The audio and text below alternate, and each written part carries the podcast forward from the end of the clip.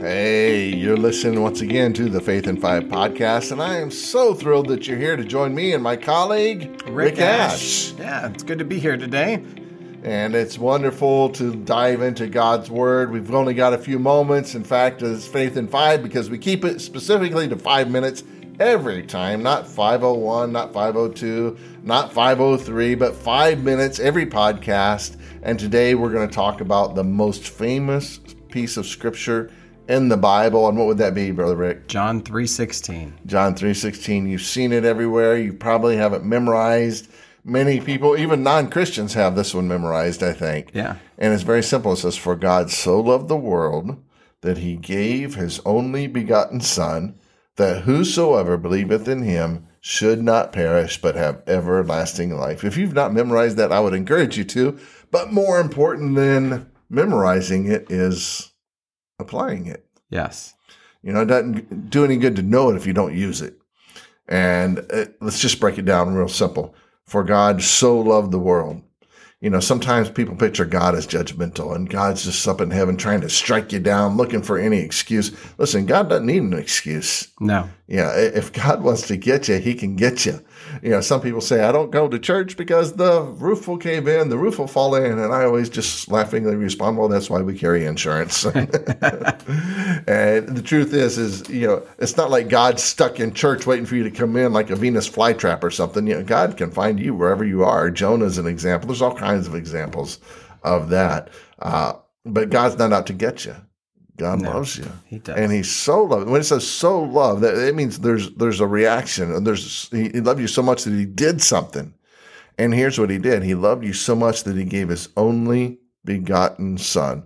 By the way, that word begotten is very important. You know, some translations, you know, tamper with that.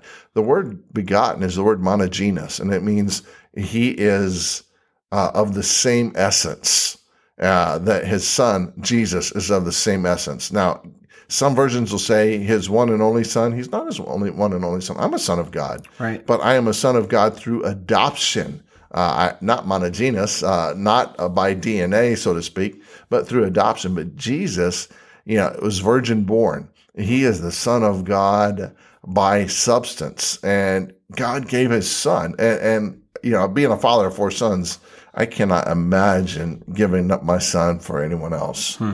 You know, I, that's just not a thought that's right in me. I mean, I, I love I love other people, but I love my family, and my family is my most prized earthly possession. I can't imagine letting go of any of my sons for something like that.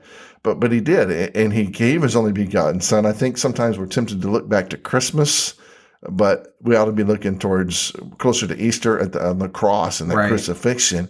And he gave his Son, but why? For this one purpose, that whosoever, that's anyone, any person, any man, woman, and child who believes in him, they believe in the death, the burial, and the resurrection of Jesus Christ, should not perish. What does perish mean? That means an eternity in hell, in the lake of fire, eternally separated from God. That's not God's desire. Yeah. Uh, should not perish, but have everlasting life. You want to know what the value of something is? You look at what somebody paid for it. Yes. Uh, and wh- what makes, a, for instance, a baseball card? You know, there's some baseball cards that are worth thousands and thousands of dollars. But when you break it down to its composite materials, it's just cardboard and ink. Yes. Uh, uh, that forms a picture. What makes it valuable? What makes it valuable is that someone is willing to pay that much for it. You want to know what your value is?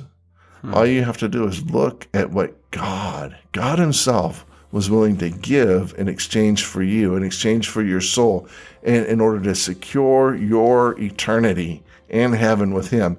And God cared enough to give the very best. He gave his only begotten Son, that whosoever believeth in him should not perish, but have everlasting life. Today, I hope that you are one of those whosoevers that puts your faith and your trust in Jesus Christ.